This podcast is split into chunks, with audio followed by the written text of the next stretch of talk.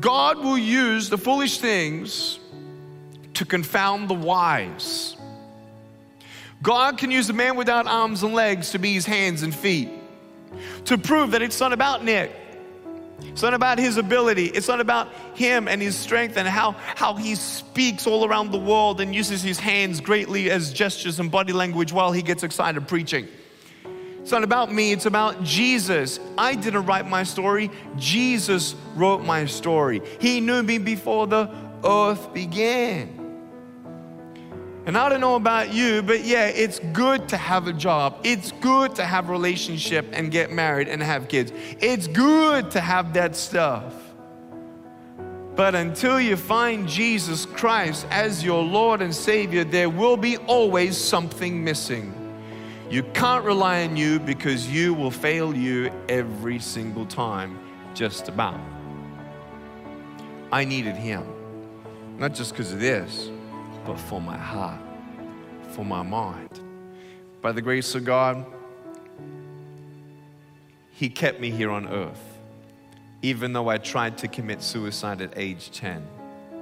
The bullying at my school convinced me that I was a mistake, that I'd never eventuate to anything. Man, what a lie. When you realize it's just the devil, I say just the devil because the devil's nothing compared to Jesus. I was listening to the encouragement my parents were saying, but then listening to the lies at the same time. The lies saying, You're not good enough, Nick, just give up. No, I am wonderfully and fearfully made according to Psalm 139. Oh, Nick, you should just give up. No, I can do all things through Christ who strengthens me. At age 10, I didn't believe the truth because I wasn't running the race. I wasn't in the right race. The race where it's not just getting things in your life and doing things and having things. What happens after you get married? You think you're the happiest person alive. You need to talk to some married people first. Amen? All right, so then after you get married, and I love my wife, trust me. But if you're not happy single in Jesus, then you're not going to be happy married. Amen? It's not about me. It's not about my ability. It's not anything about that. It's all about Jesus. It's not about what you have or what you don't have, or what you wish you had or what you wish you didn't have. It's all about Jesus. That no matter where you are in your life right now, if you ask God to forgive you of your sin and you repent of your sin, God will come into your life, forgive you of your sin. You'll receive His life, His blessings, His life eternal, and His life life's plan for your life. Not my plan. I don't want my plan. Sometimes we just need to get over ourselves and actually realize that sometimes God actually has a better plan. I suggest a plan to God and He doesn't say anything sometimes. But we got to understand that God's ways are higher than ours and thoughts are higher than ours. And I showed that video for, for the summary of my testimony. And I want you to know in your life, I don't know what you're going through, but God does. If I have Jesus, I have everything I need. Now, does that mean I, I don't have a pair of shoes in my closet just in case he says yes to me? No, I do have a pair, okay? Just in case, okay? I want to be ready. But what we need healing first is in the inside and to hear the voice of God.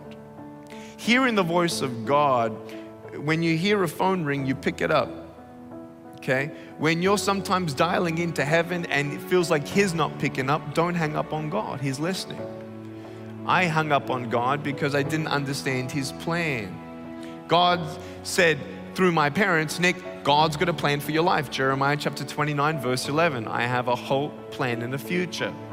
I'm like, no way, there's no race like that. There's no heaven. There's no God. Look at all the pain in the world. If God loved the world, then why is He letting so much pain happen? Later on, you realize in the Bible, God doesn't give us pain, but whatever the enemy tried to use for bad, God turned into good. I can't do anything with my broken pieces, but there's nothing that God cannot do. I've seen pain, I've seen miracles. God allows things that we don't understand, but I want you to know if you hold on to Him, He'll hold on to you. If you trust in the Lord with all your heart, even when you cannot walk, He'll carry you. When you don't get a miracle, you can still be a miracle. I don't need what the world can give me. I want what Jesus wants to give me. What do you think I rather want? One more person to live forever or have a little bit more money? What do you take with you? Nothing. Nothing. Not your garden, not your car, not your nothing. Just you, your soul. And the encouragement you've planted all around you, hopefully, souls to come with you. I can only imagine. Now, don't, don't handcuff me because of my doctrine, but I just like this illustration. Imagine God sees me and he says, Well done, my good and faithful servant. Welcome home. And then he sort of looks over my shoulder and says, Who'd you bring? Amen? I want to run that race, the race that matters, the race that counts. And I'd rather be paralyzed in the arms of Jesus in that race than be the first prize winner and runner in any other race.